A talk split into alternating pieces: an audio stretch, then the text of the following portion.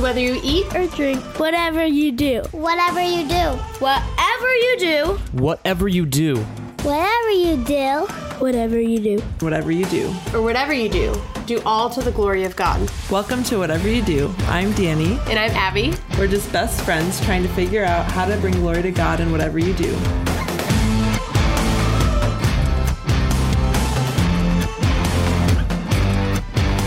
Welcome back.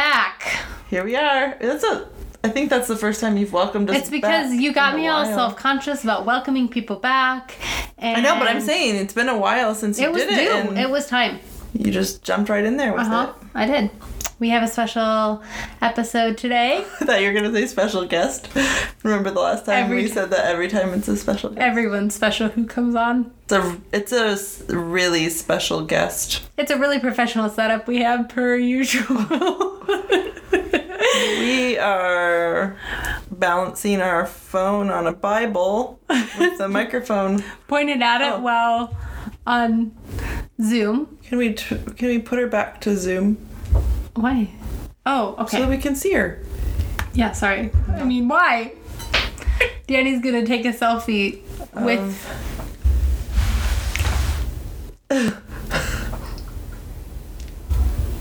that long awkward silence was us taking a picture. Hopefully, we remember to post it. but wait, we haven't even said who we have on yet. I know. Suspense. So, we, our sweet friend Nikki, moved away from us, and now we have to call her on the phone in order to record a podcast with her. We've never be- recorded with her, but It would be more fun if she could just come and be hanging out in this room in the real with us. right now. I did look at phone tickets, but you know, I, it wasn't working out. Oh, Yeah, well, one day, Nikki and her husband flew down to visit Arizona to see if they wanted to move here. And Tim somehow had gotten connected with her husband. And I don't even remember how that happened, but long story short, we had never met them, but had agreed to let them stay at our house um, for for 10 days so 10 they could days. like get it wasn't just like a two day stopping by. Yes, 10 days. And I don't I apparently I didn't ad- adequately explain our setup with Browntown to her No. because What did what did she say, Nikki? what was your reaction? Well, what was what was the original impression first before? What what did you think she had said? Because she said something about neighbors or Yeah, she had said like, well, if you guys don't want to stay with us, or if you like need more room than what we can offer, or something like that, then our friends live right next door and you can stay with them. And I was like, kind of like, well.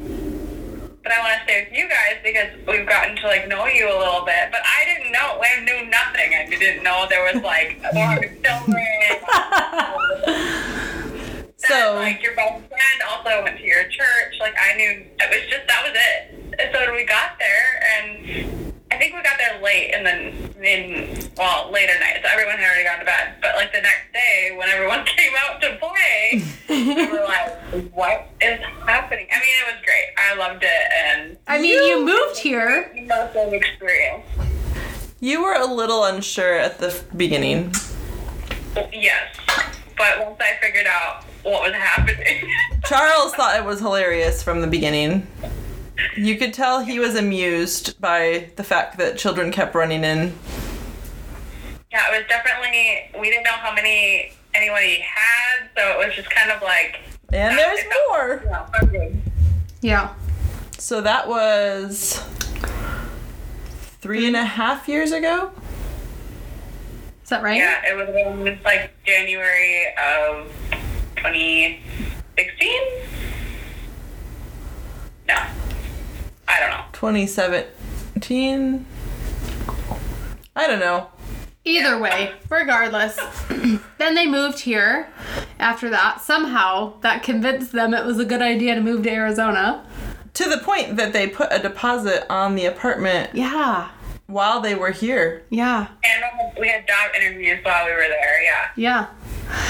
So then, just recently, they moved back away from us. It's almost been a year. Yeah. It'll be a year next month. Wow. Yeah. That's crazy. So, we had our our baby in Arizona, and Now you're back in Minnesota. back, yeah, the land of ten thousand lakes. And no, we don't live in igloos all year round. I swear, I've heard that somewhere. But it's much Yeah. colder than here in Arizona. Yeah, we are, um, you know, full on into sweater weather and fall. People are getting their pumpkins out. I was Great. still burning my feet walking over to Abby's today, so Yep.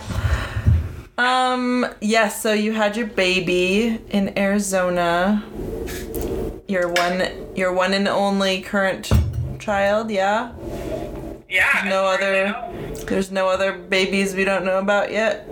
Not, not that I know. This isn't like a big announcement. Straight to the No, I- podcast. I have no idea. Um, but Abby and I both got to be at Ada's birth, which was super special. So that's what Was we're that the first birth we attended together? Or no? No. Uh, Sherry's was. yeah. Okay. All right. Yeah. Well, um, yeah, so we wanted to Ada is a year and a half now. Yeah, she's 19 months. Yeah, so we thought it would be fun to kind of recap her birth. Her birth was so special and one I'll probably never forget. Which I feel like all births are special, but there was just. Yeah. I want to hear from like your perspective what you got, like why you guys say that. Because to me, obviously, it was my only child, and I have only ever witnessed Abby in birth. So it was just a, to me, that was my normal It normal. was just normal. Yeah, and it was normal, but huh but not. Yeah. Well, so do you? How do you want to do this? Do you want to tell it from your perspective, Nikki, and every so often we we'll interject. our comments? Sure. Yeah, I don't know. I didn't really come prepared for that portion, like how we wanted to do it, but Neither did we. We never come prepared for any of this, so okay. Well, st- I would start in the be- you. You started going to the childbirth classes that Danny hosts at her house, like before you were even pregnant. Yeah, so I did a full round, if you will, the full class that um, was offered. Oh yeah, a whole round of that first, and then and then I had gotten pregnant, and then I went through it again once pregnant. So it was really beneficial um, for me to go through it without even being pregnant because there were so many things that I was just able to like. I didn't have to make decisions about because I wasn't actively going through the process Yeah. it was just like nice to like get an understanding. It was such a new thing that I had never heard of. That I didn't know people did home births. Mm-hmm. Um, I was always more for like just give me the drugs, and that was like the mentality that I thought I was going to have once I was pregnant. But um, the Lord changed my heart, and just like I was able to see from those classes like what the human body is capable of, and how God has um, equipped it in the way to give birth, and um, that was just really appealing to me. And my husband was on board with it, and that's kind of just like just the process we fell into. And I'm very thankful that that was an option for me. Yeah. Well, I feel like your birth story kind of starts how I would, in my mind, how it starts is being at You were at the birth class. Yep. You were over 42 weeks pregnant. I was 22 weeks and three days. 42 weeks and three days. Yes. Yes. Just to clarify for those. You didn't hear that wrong. Yes. 42 weeks and three days. I had decided that I was just, you know, to order to get through it, I was going to be pregnant forever. Uh-huh. And that's just like, I just became at peace with that mindset and mm, just made it through. So I went to birth class. I hadn't been attending that third round, then, if you will, of classes. Um, because I, you know, I was about to give birth, so I wasn't attending or I hadn't, and I needed to get out of the house and see people. So I went, and I was sitting next to Joy actually and her husband, listening, and I had like uh, predermal. Is that what you call it? Predermal labor slash Braxton Hicks, probably like two weeks, a full two weeks prior, Uh-huh. and those are just on and off. Um, you know, usually at night after dinner it would start, and I'd be like, "Oh, is this it?" And nothing. After I would let it like just sit there and let the process go for as long as I could, and then I get up and walk around because I knew if I sat there, things would keep happening. And I, to me, it felt like, I mean, my body was still doing work to prepare for labor slash maybe make my labor less when the actual event occurred. That's how I decided to view it. Yeah. That's scientifically Well, and especially especially since you were sitting and letting it happen, it's not like you were wearing yourself out trying to walk forever to keep it happening. It was because it can go either way. Yeah. You can have a lot of contractions while you're up and moving and then sit and be still and they go away.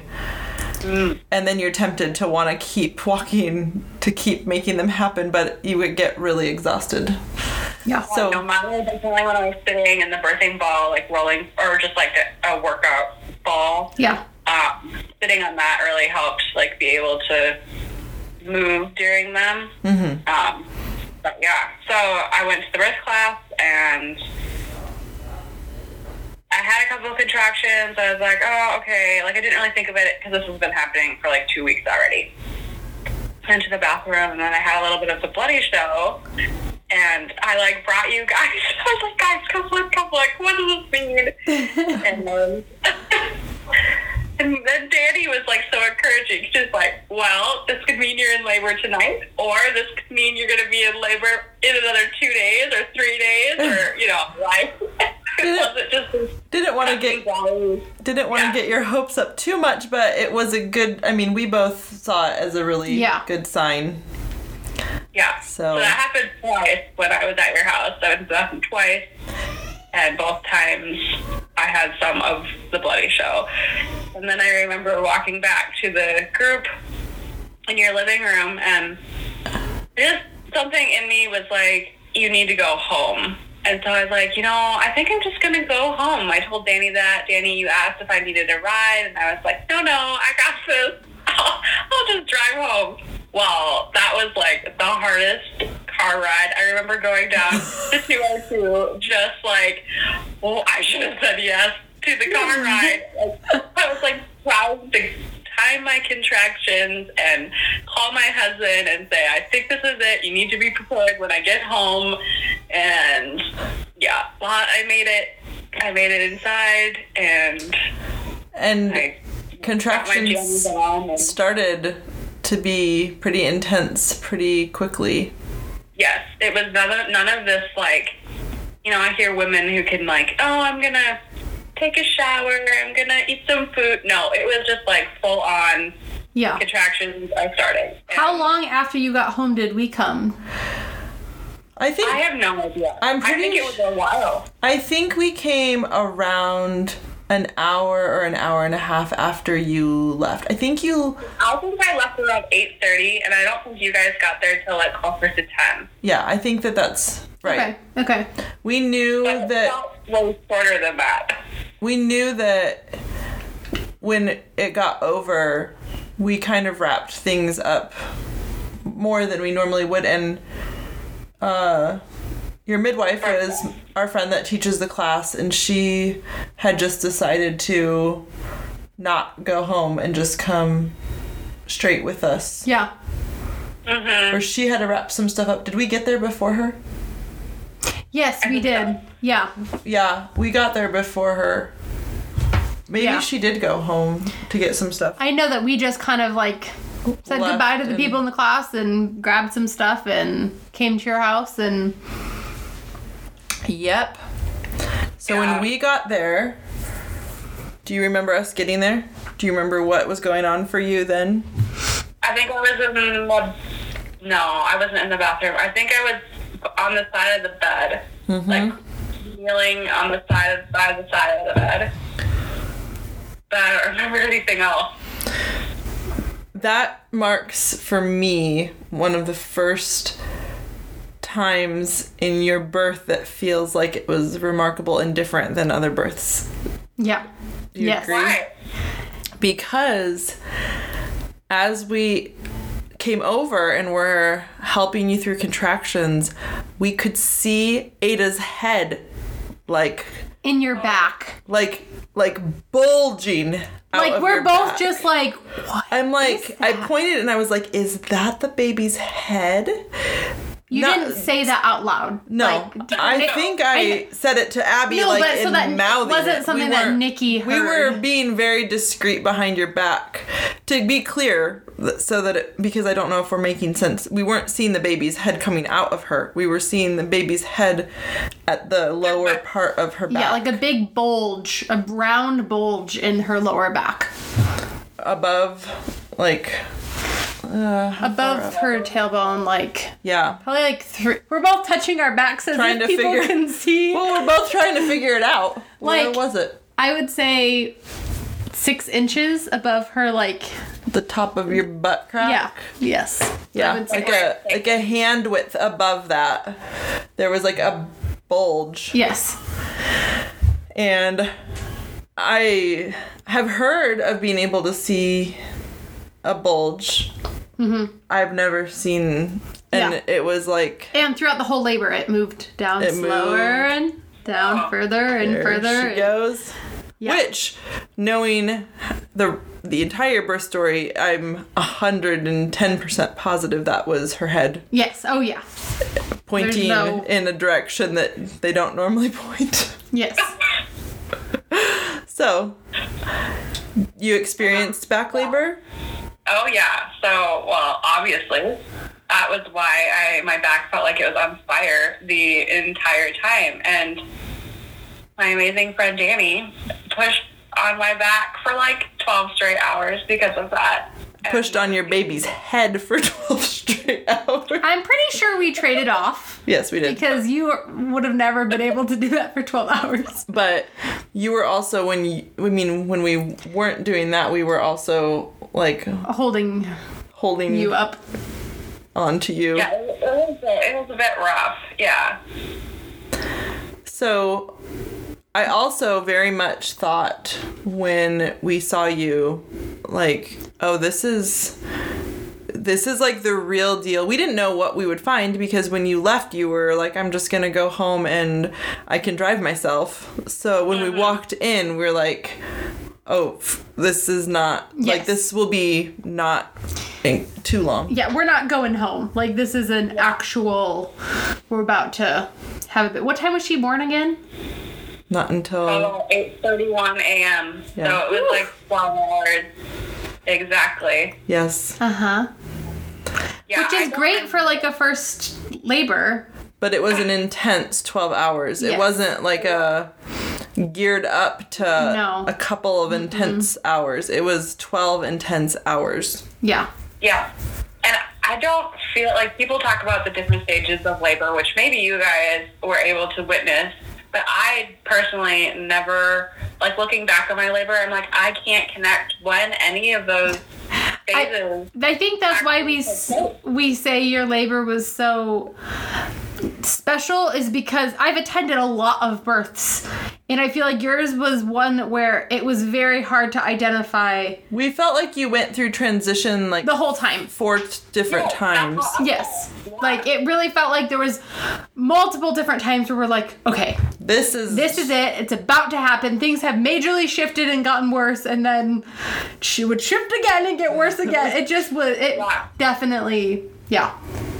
Yeah, the only time, looking back, the only time I feel like I maybe could have, or the process could have sped up, was when I had moved into, or someone had suggested going to the bathroom. So I'm like, okay, I'm going to try to make it there. I had been on the floor, kneeling by the bed, and then I think I, was in the tub next i think oh, okay, I moved to the tub, and that was horrible.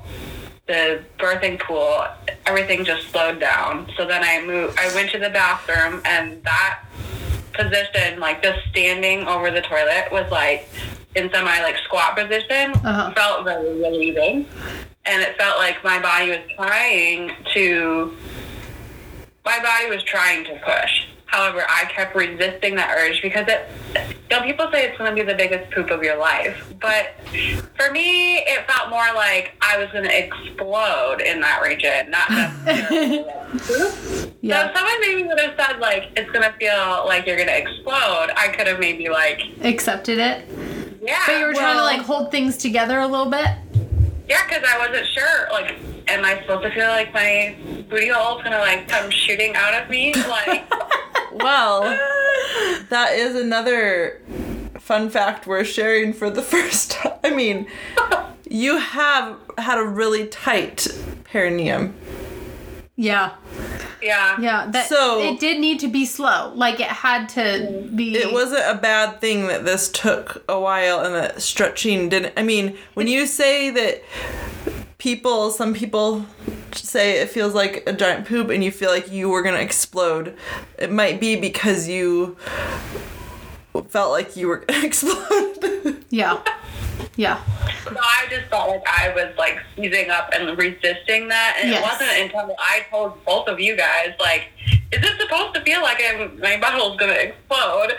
And then you were like, "Yeah, you need to like embrace that feeling and lean into it and work through it." And Yeah. all of a sudden, then after with each contraction, I was finally able to cope with it because Yeah. before that there was no peace or like no you know, peace in the sense from what you can have in labor, I guess. Yeah. Like, there was no understanding, and so I just felt like I was looking against my body, and I didn't know what I was supposed to be listening for for my body, and Yeah. I was really confused mentally. And at one point, I was like contemplating the best thing might just be to go to the hospital because I don't feel like I know what I'm doing. I don't understand these feelings and how I'm supposed to work with them Yeah. Mentally. Yeah, I. So- It's definitely one of those things where the more that you don't understand and the more like you're fearing, the more you tense up, and then the more pain you feel, and it's that like fear pain cycle that. the just- more you know what the purpose of the feelings are for and the what's less you happening. fear it, and the more you can relax, and then the less painful it is. It's and- still painful. Yeah. We're not Yes. saying that there's no pain, but it's it's has a purpose. So Yeah. it's worth it. It's not like I'm gonna try to run away from this as much because My. I didn't want to. It was just like I I didn't know what I was supposed to be doing. So to me, I was like, well, if someone can help me understand that. So Yeah. I'm glad ultimately the Lord told me to voice my feelings to Yeah. you because I could to- I was able to cope totally with you know, And- what I had to do mentally to get through the contractions after that point. Yeah. My favorite moment from that time in your birth was so Danny, your your toilet is surrounded by like three walls and Danny is like behind it's like a toilet that's, you know, in like a little cubby and Danny's like trying to get behind the toilet to like push on your back. Like squeezing herself back there and I'm in front of you and you're holding on to my shoulders and i'm wearing like a white fluffy like Fleece. sweatshirt fleece and you just kept putting putting your face down on my shoulders saying you're just like a white fluffy polar bear you're my polar bear. just kept petting my shoulders saying you're you're like a polar bear. And i'm just like holding you up and danny's like we're both like hardly able to stand and we're danny's pushing as hard as she can and my legs are like shaking from holding your body weight and i'm just like we're trying not to laugh and make fun of you, but we're also like this is the most bizarre way someone's reacting to their intense labor by Right. Yeah. I don't remember that at all. You don't? I that's like the line I'll never forget of your birth. Like you were just like face buried in my shoulder, like saying how thankful you were for your polar bear. Yep. also, your playlist of songs that you had made wasn't incredibly long. It was maybe 20 or 30 songs, so it looped around multiple times. Do you remember what song you had on it that you weren't happy about? Because I can't listen to this song without I don't even know a that. hundred percent thinking like, oh, Mickey. Yeah. Do you remember? Oh, where'd you go? You, you, you, yeah, muted. We can't hear you. Your phone. All right, hold on. Check your phone. Can you hear us? She can't hear us. Hi, We can't hear you. Did, there you What are. happened? Okay, I don't know. We just couldn't hear you. You must not have been able to hear us either because we were saying, "Wait, we can't hear you." Oh no, I didn't hear you. Oh, yeah, that was Okay. weird. Anyway, so, So back to the song. It ended right with. Do you remember what song? And then you started to say it, but you were gone. So Oh no, I don't remember the song. It was just one we were singing at church a lot lately, and I was just like over it. I was done singing it. Well, it wasn't. I don't even think that's why you were so upset about it. It's it was satisfied in you, Oh yes. and the part that you would always be fine with it, but every time that it got to, why are you downcast, oh my soul? Why so disturbed within me? You would be like, why? What? Change the song.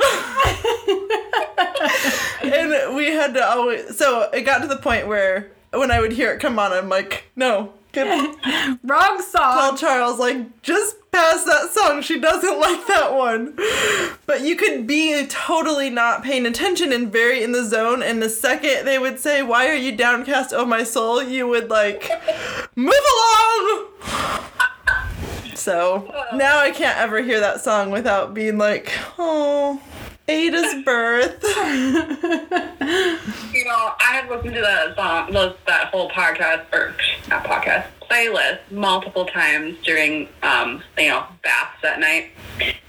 Um, and I knew once we got to that, so I'd always skip it then too. And I needed to delete it off the playlist, and I never did it. Oh, that's so funny. Wow. What's your Yeah. what's another one of uh your most memorable moments, Abby?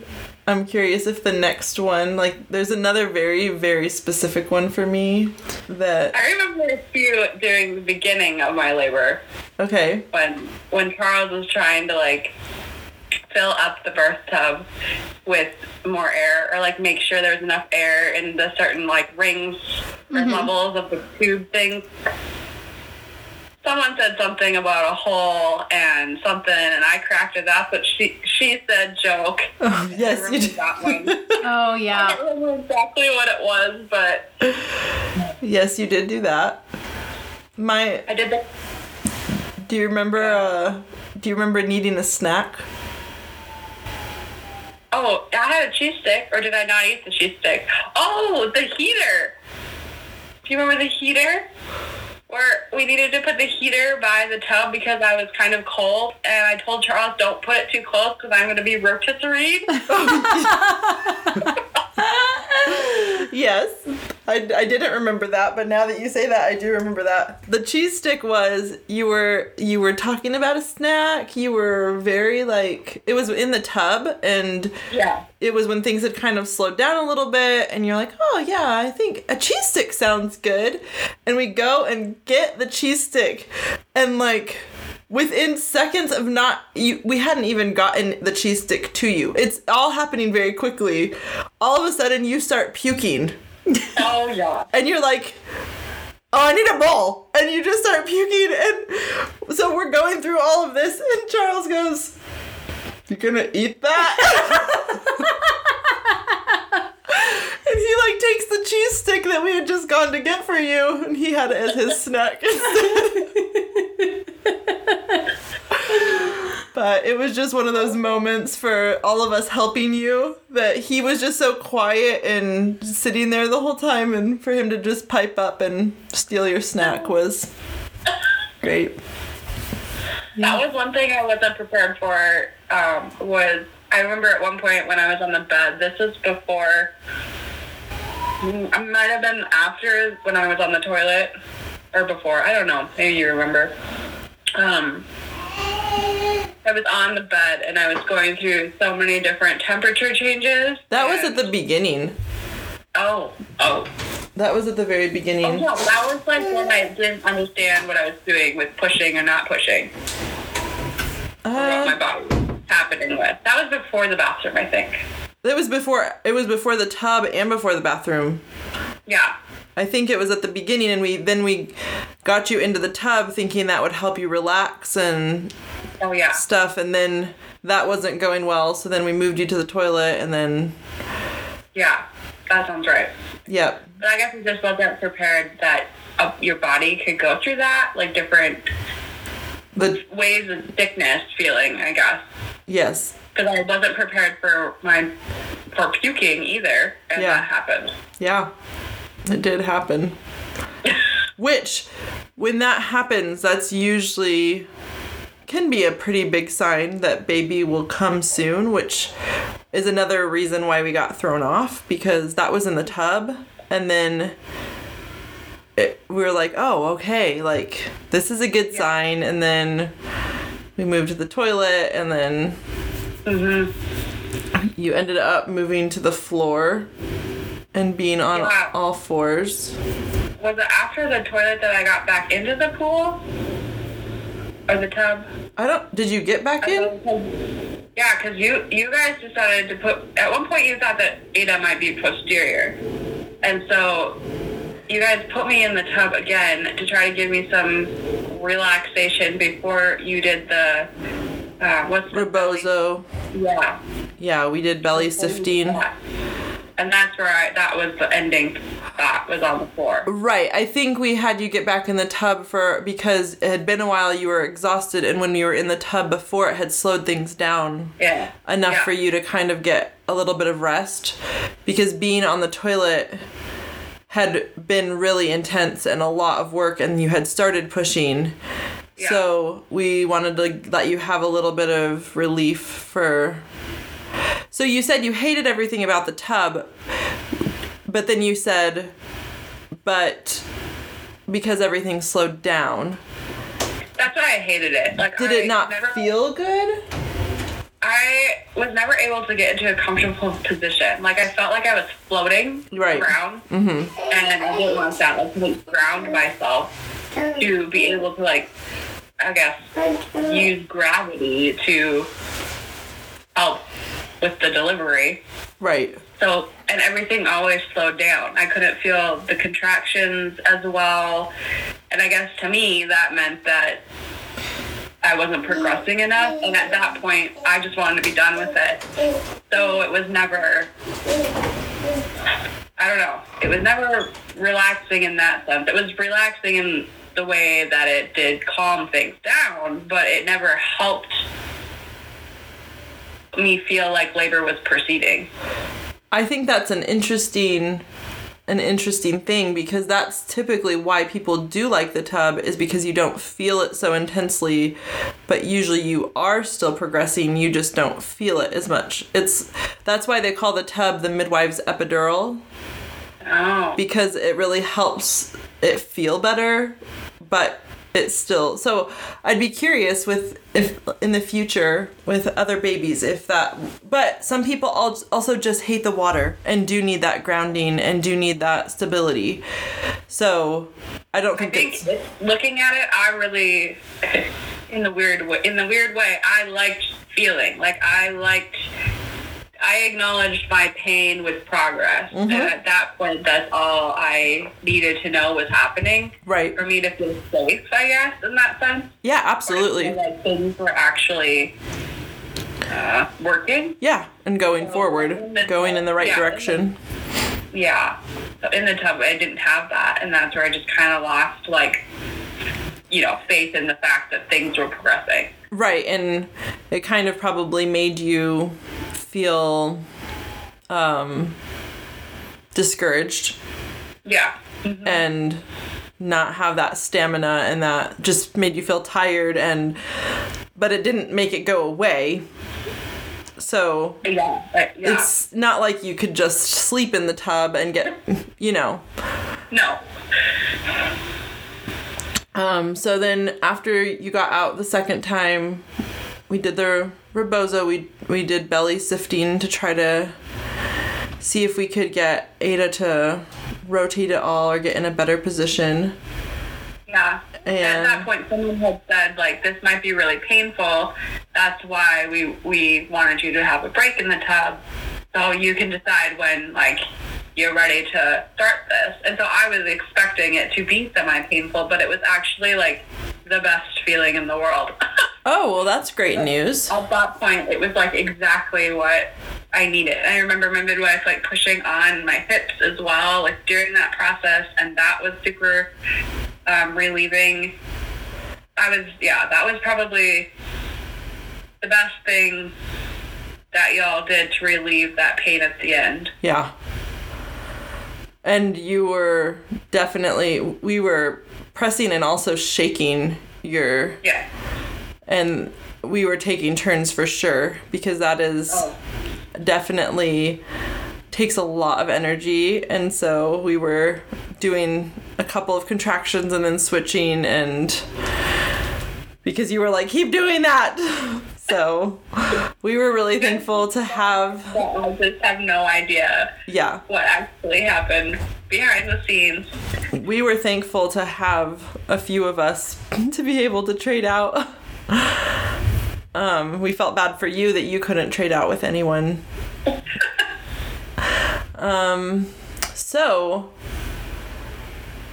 we I know we've told you this part before, but for the pushing part, for from the time that the Ada was crowning until she was born was a pretty long time.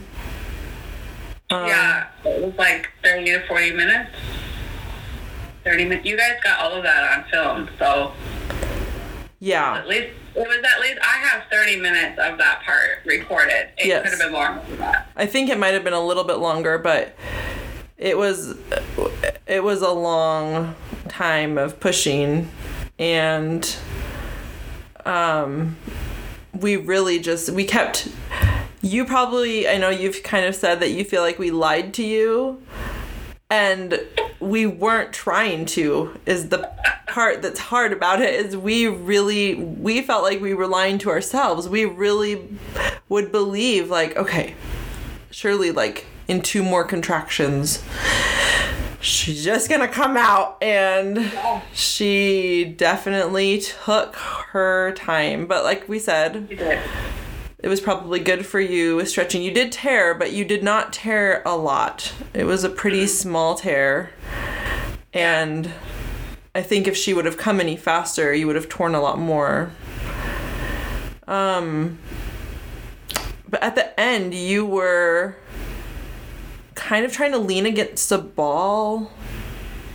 Yeah, I was. Well, I started with the Rebozo on all fours, and then we had the workout ball, and I was uh, like leaning over. So I was kneeling, but I was like resting all my upper body on the ball. Right. And so I was like that for a while. And then eventually I moved my right leg so it was in like a Runner's position. Up, so, yeah, like a runner's position, yeah. And then at the very end, Charles was sitting on the, the bed, then holding my hands while I was facing the other direction towards the bed, and he was pulling up me up every time after a contraction, and I would use like the gravity.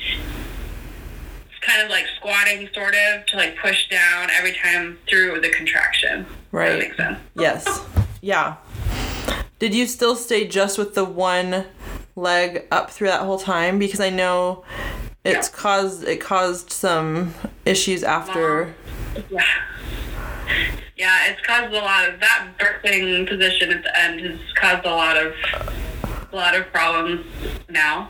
Yeah. I'm finally getting better from it, plus this new chiropractor that I found. Um, but it's been a lot of work to get back. There's just so much tension within those ligaments now from being in that position for so long and pushing so hard. Um, yeah. So Yeah. I don't recommend that position to anyone. If It- anyone ever is well- one leg up, It can be a good position for some people, and it can be a good position if it's. I think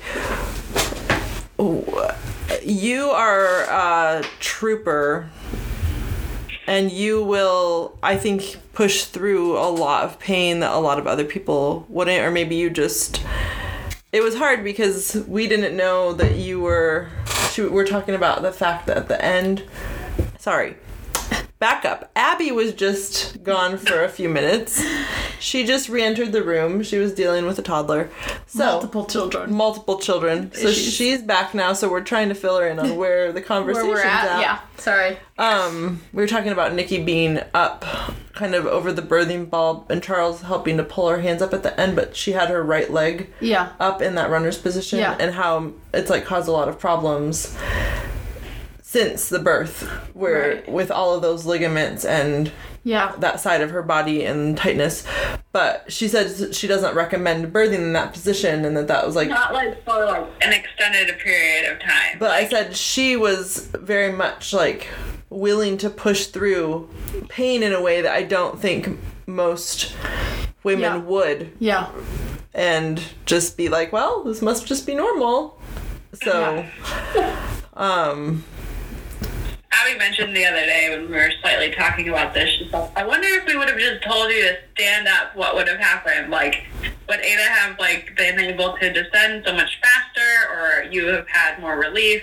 I think And I wonder that too. and these are the things that are hard in my opinion when you're working with a first time mom because you don't as someone there to support the birth you don't want to be interjecting your thoughts and opinions too much. You want them to be able to kind of lead Right. what they think they need to do. But they're also very much looking to you a lot of times for direction. So you kind of have a lot of control over your suggestions go sometimes further than they even should but you just don't know it's easy to look back and Yeah. but also I think for moms going forward when they've been through the process and kind of can look at parts of things and understand it gives you more ideas in yourself to try and feel confident in. Mm-hmm. So it'll be interesting to see what that's like for you in the future. Yeah. It'll be interesting to see too if another baby would be in the same position and be pointed as far back. It really seemed like she was like your uterus was tilted back and that she was very much your cervix was more pointed towards the back of you instead yeah. of It was very posterior. It seemed like she was trying to move down before your cervix moved forward. right. Yeah, I've done um, a little bit of research on that, like since then, to see, like, if I might have a tilted uterus. I mean, I know there's ways that you could probably get that more so figured out, but from different things that I've had with like just having my period and you know different cramp pain and level of pain in that regard, um, it leads me to think that that might be more so what I do have is some type of I'm not sure which way because there's different ways I could tell, but I think that might be just a factor of how my body is too. But since having a kid, I wonder how the next Yeah. child would be able to you know, either my body remembers muscle memory things or Things can move and shift. I feel like yeah. things kind of move and shift around each time. So Yeah. Um, I was saying that one ano- that one of the other remarkable things about her birth, which we've only I've only attended a, a couple of first time moms, only you and Sherry. Sherry, At that point, were the only two first time moms you had attended, right? but how I said it seemed like we were lying to her about like just a couple more contractions and she'll Yes. be born. But I said we weren't lying, like we weren't telling her that n- knowing that it was going to be a lot longer. We were, felt like we were lying to ourselves. We yes. were Yes. I mean, like- I, I just remember being like, for the love, what in the world? Yes. Yeah. So, then what do you remember about her being born? I want to hear your perspective on this because I don't know how much we've even really discussed this. Like having once she like actually came out or Yes. Yeah. Yeah.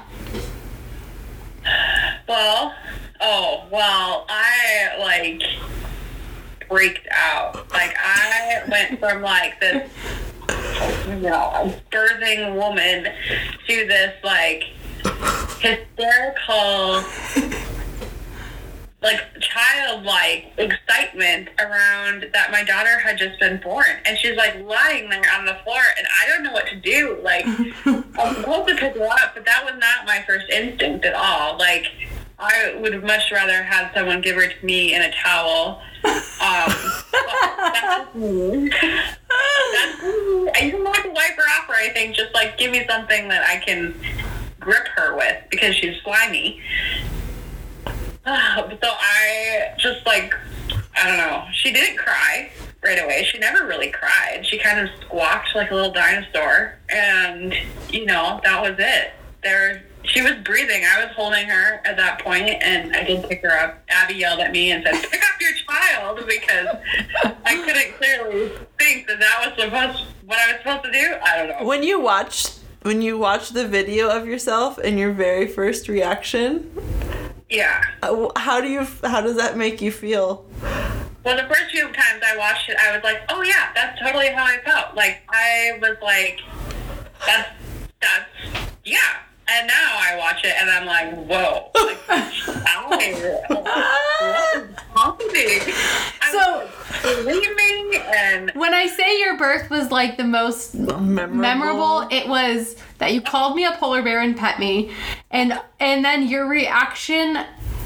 I can't. I don't even know how many births I've attended, but a lot, and I have never seen somebody. Hers is second. I mean, hers probably takes uh, more than Joy's. Rea- I mean, yes, Joy's reaction was, was, like, a more fierce like a funny. protection and funny. Yes, but but out of like a yeah, that's kind of what I. It just Joy's was more f- interesting because of how stark the differences were. Of like, it didn't seem like she cared about anything, and suddenly she cares about like get away from me. That was what Nikki Jo- was also Nikki- stark differences. but Nikki's Was, was, like she said, a warrior birthing like tribal woman into like. she Yes. just I was like, "Oh my gosh, I just had a! And I don't ever say "Oh my gosh" either. And that was like, I said that a lot during labor. yes. I don't know why, but She was just like, oh my gosh, oh my gosh, oh my gosh, hey, ah, ah," and we're just like, um, uh, d- I'm like, Nikki, pick up your baby. yeah, yep. And you're like, ah, she's slimy. Ah, get a towel. Yes. But it was great. We were it she definitely took a while to transition, I When think. we say she didn't cry right away, just to help people understand, she definitely took a little bit to transition. she I think being in the birthing canal for so long Yeah. had just maybe put her into shock a little bit when she finally was born. So from Abby's perspective, she couldn't see her very well when she was born. Julie and I could both see her and we could see that she was breathing and that she was okay, but Abby couldn't and Abby was freaking out a little bit. She was like that's what, part, of why she responded so strongly like Nikki you need to pick up your baby because she was like thinking that there was something wrong and that we needed to like get her going but yeah. She she came around and then she you're like she's like a pterodactyl Yeah, I mean, she didn't really like cry. Not like you hear, like not you. not like you would think of like a big wailing cry she just Right? Yeah, like or what you see in the movies. But Right. No, she didn't. She never really did that. and she looked around and Yeah. Mm-hmm. But I knew that she was trying to breathe because I was holding her and I could feel like the fluid trying to like work through. I think at one point, um, my midwife did do like the drip thing or the you know where like slightly hold him at Yeah. an angle with the head tip down um, on the arm. She did that and like rubbed her back a little bit. I mean, was nothing any like intrusive. Right. I didn't feel that at all. I felt like at this point, like I do want someone else to, Be you know, account for her a little bit because I don't know what I'm doing. I am a first time mom, so I was grateful that she just, you know, did that a, a little bit and yeah, Ada was fine and she was long, Very long. seven and a half pounds and 21 and a half inches long. Yep. long legs, long toes, long feet. She's still tall. Yeah, she's in 2T clothing now, and she's 19 months. Yep. So she is, she's all leg. Her feet are very skinny and narrow, and yeah. Do you did you feel fearful at any point in the birth process that you can remember? No, not really. I think I probably only in the beginning when, like, like what we said or I said that With the temperature stuff? Well, well, that, and I just didn't know what I was supposed to be doing. Like, Right. I didn't know what those feelings were, how to cope with them, and because of that, I think I was just losing understanding and faith and knowing is this what my body's supposed to be doing? Like, is this what I'm supposed to be feeling? Because something didn't feel right to me because I because I wasn't understanding mentally how to work through each contraction. Right. So Right. But it wasn't like an, an intense fear. It was more just a confusion. Yeah. I don't think I ever had any intense fear throughout the whole thing. Maybe at the end when people were throwing around that she might be posterior, maybe a little bit. But You kind of took it on with a just the attitude of like, okay, gonna do the next thing. We can do this. in all areas of my life. Yeah. It's great. So I think half of that was just very much just me. And I guess I didn't really realize to the extent of which that rings through in my in me. Uh-huh.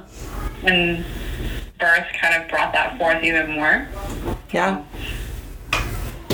I think I just had like such a reliance that the Lord was going to sustain me and help me through the process. And, you know, I, I wasn't going to fear because I knew everything was in His hand. I think I had just, before the birth had even started, since I was so far, you know, 42, three days, I've been waiting for this child. There was a point within me, I think I just got to like, okay, you know, I'll surrender everything and let you have control of it all. And when it happens, it happens. Nothing is in my timing. And that just, that attitude definitely transferred through into birthing, That's delivery. really cool. Well, I think one thing that, um, I, I mean, you know, in the, you know, crunchy community slash home birth community, I don't, we talk about the fourth trimester a lot, and like I guess I really wasn't prepared for what was going to happen after I had a baby. Like I had kind of, as a first time mom, researched, okay, should I take this test or that test? What do I need to do for my baby to be, me and my baby to be healthy throughout all of pregnancy? And I kind of just stopped at what happens after you have a baby to your body, like what happens when your milk come comes in? Like, I'm going to be bleeding for X amount of days. Like, those are all things I had just stopped researching because my brain was full. And I said, Lord, when I get to that part of this journey, I'll figure it out then. well, Which is one thing I kind of regret because I didn't know anything really about what it meant for your milk to come in. And that was like a huge challenge for me to figure out. Well, even those of us who know what it's like to have your milk come in and you've had it come in six times, it's still a huge challenge.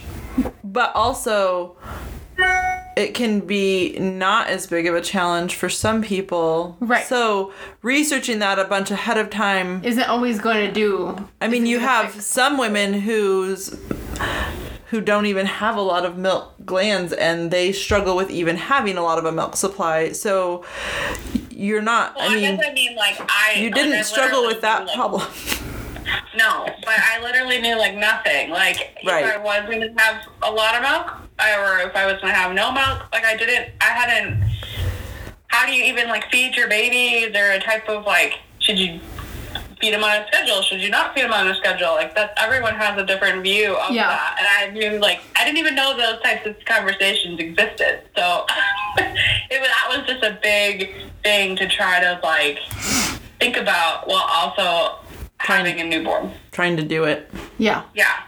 But that, I feel like a lot of that too is just being a first time parent and you can research more next time, but at the same time you'll just know a lot more from going right. through it. And you can research all that a lot as a first time mom, but then you're thrown into it and it's It can all be different. Yeah. you're not necessarily going to connect the dots of the things you read with the experience you're going through very Yeah. easily.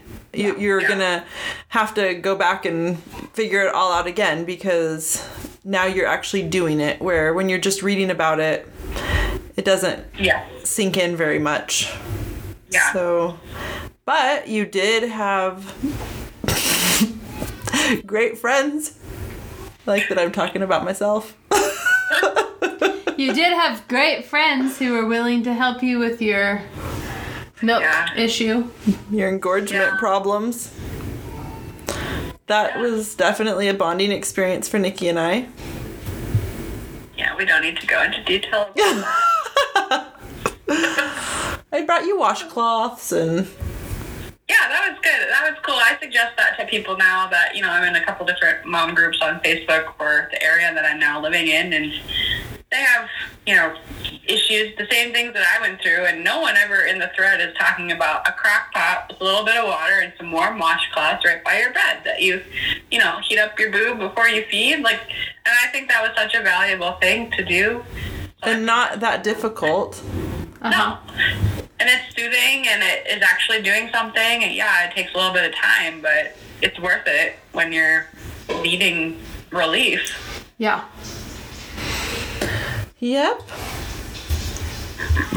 Uh, how did you feel like the fourth trimester was for you as far as resting and healing went? Do you feel like you were prepared for that from Julie's class? Yeah. Um, I think that went really well. I probably could have done a lot better on, um, like nutrition uh, for breastfeeding specifically, or just like how to properly nourish your body during that time instead of just being like, ah, I'm hungry, I'm going to eat everything and all of it. Um, that could have been better, but I think I think I rested pretty well. We were fortunate enough to have an Instacart uh, membership for the year after Ada was born, so that definitely helped out um, to just be able to rest even more and not have to carry a newborn around to go get groceries as well in the heat of Arizona. Mhm. And your mom had come for a little short time right after she was born. Yeah, everyone came down for. My mom came for a week, three days after she was born, and then a week after he had been there, um, my sister and dad and my sister's now husband all came down. That was a little rough because then I was kind of. I mean, it was okay. My dad was allergic to the rabbit that we had at the time, and so he they weren't actually ended up. Sorry, they actually couldn't stay with us because of that his allergies got so bad. So this like time I envisioned of sitting around talking and passing the baby around and you know just relaxing together didn't happen. I was you know on the couch by myself while my husband had to go back to work, and that was a little bit of a hard bit to work through because I knew my family was in town, but I couldn't necessarily spend time with them because I couldn't run around Arizona sightseeing. Right. Yes.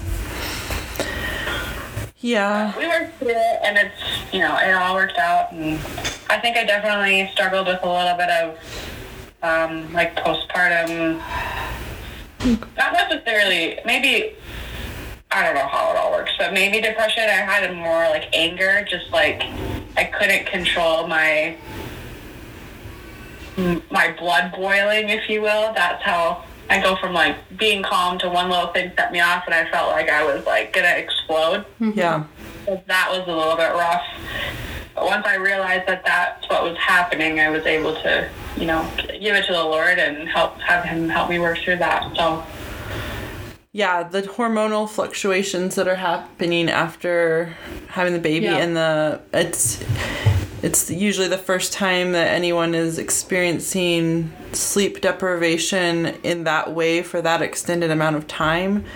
I always feel like I run off of adrenaline for the first couple of weeks and I'm doing pretty good, but as I hit into weeks like 4 and 5 and 6 now it's been like night after night after night of only getting little chunks of sleep and not a big chunk of sleep that that's usually when the exha- exhaustion just changes to kind of a different a different level of it's not i don't know.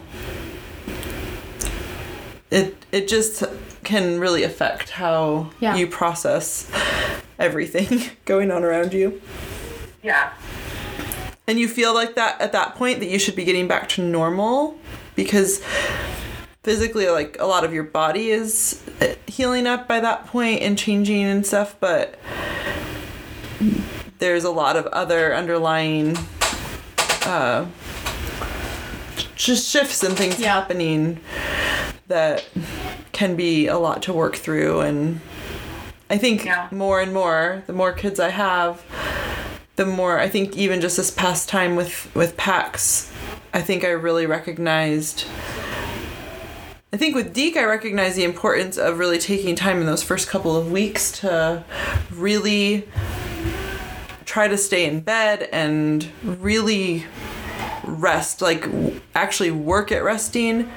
And then I think with PAX, I learned more to really give myself freedom for that whole first like six to eight weeks that that's that i don't have to get through the two weeks and then kind of be back to normal that i've still just had a baby and that the transition time can be longer. And i think the more kids i have the more I, I know how fast that time goes. Mm-hmm. Mm-hmm. And how it's really not the end of the world to put other things on hold and say no to other things during that time. I don't have to just if you're I was so eager to just get back to normal and live my life and get into the swing of things with some of my first kids. Um I mean most of them Yeah. to like my seventh kid. and I think I missed out a lot on just that time that's so special and goes so fast with a new little baby Yeah. yeah. that I always Um, that uh, what is it? The five five five that we talked about in birth class. The five days in bed, five days around on the bed, Yes. five days around the bed. Right. Um, I did try to do some of that in the bed and around the bed. Kind of became the same thing, or on the bed and in the bed. yes.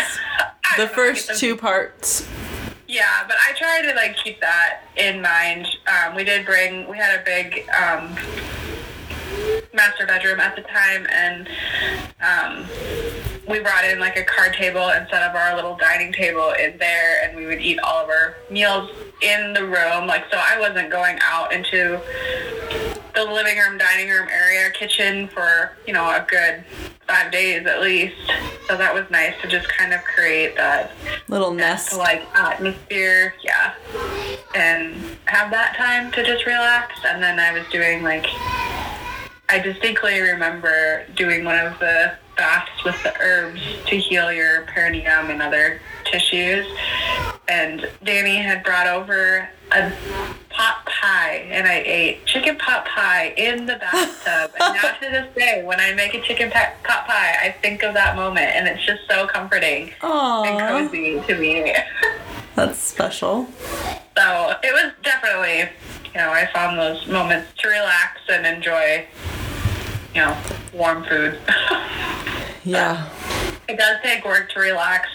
I remember feeling very eager to like want to go out into the kitchen slash living room area, and especially once my mom came, like just wanted to socialize with her and felt like if she was in my room, that was kind of like just weird, but we figured it out and made it through and I was able to rest. I did have to run to the mall at one point because I hadn't bought any nursing bras until after having a child.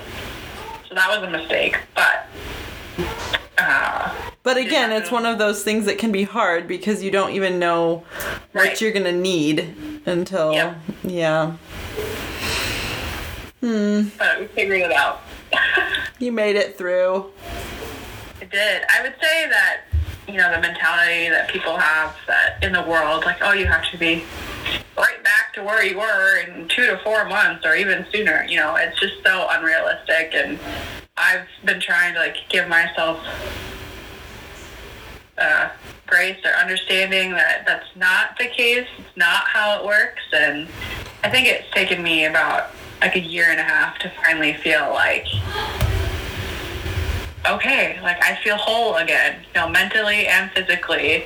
And I think one thing that's interesting about all of it too is that there is this idea that somehow you should go back to how you were before you had your baby. weight and not And only the the, thing- weight, but just a lot of the like, things you enjoy and who you were Yes. and but having children changes you it changes your role in life That's it changes your thing. body Yeah. and you know i think it's easy to our culture standards is kind of like well we want to look young we want to just be back to pre-baby but you're not Right. you're now a mom and you have kids and your body is going to be different and your interests are going to be different and the time that you have to spend is going to be different and your job is different and so you can either be fighting against that and want to find satisfaction and joy in who you were and your child can kind of be in the way of all of that and be have done these things to you that it make it hard like or you can just embrace the fact that they're a gift and a blessing and that the sacrifices are worth it and are a part of it mm-hmm. Yeah. but any other thoughts I don't know. I think that's all.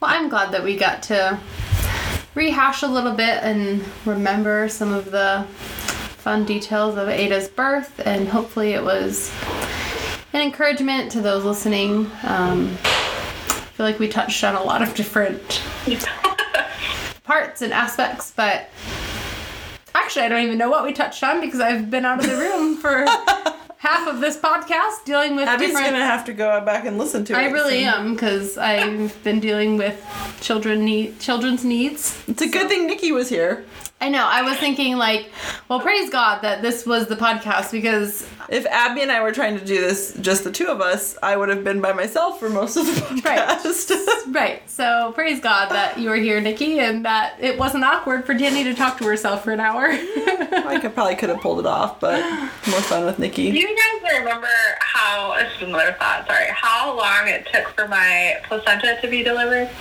it was over an hour. Mm-hmm. I want to say it was like an hour and a half.